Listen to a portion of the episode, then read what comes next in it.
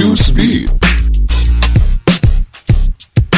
Sekretaris Jenderal PBB Antonio Guterres mengimbau negara-negara anggota menyisikan anggaran untuk membantu rencana vaksin global WHO. Hal ini dilakukan untuk memulihkan dunia dari virus corona. Program ACT Accelerator dan fasilitas COVAX saat ini telah mengumpulkan dana 3 miliar dolar Amerika Serikat atau lebih dari 44 triliun rupiah namun, program tersebut masih kekurangan dana sekitar 520 triliun rupiah. Target dana tersebut akan digunakan untuk memberikan 2 miliar dosis vaksin COVID-19 pada akhir tahun 2021.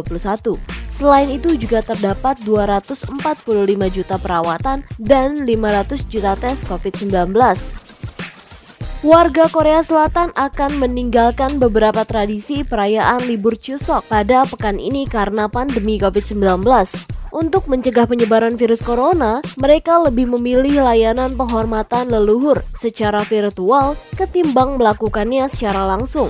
Warga Korea Selatan pun tidak akan melakukan perjalanan dan akan menjaga jarak sosial selama liburan kali ini. Dengan disiplin masyarakat yang mengikuti kebijakan pencegahan infeksi COVID-19, penambahan jumlah kasus baru corona melamban. Saat ini angka kasus harian corona di Korea sekitar 77 kasus dibandingkan Agustus lalu yang mencapai 441 kasus. Penyanyi asal Inggris Sam Smith akan mengadakan konser secara virtual pada 30 Oktober mendatang. Meski dilakukan secara virtual di tengah pandemi COVID-19, penyanyi sekaligus penulis lagu ini akan menyiapkan konser yang spesial. Ia pun akan merilis album terbarunya Love Goes saat konser berlangsung.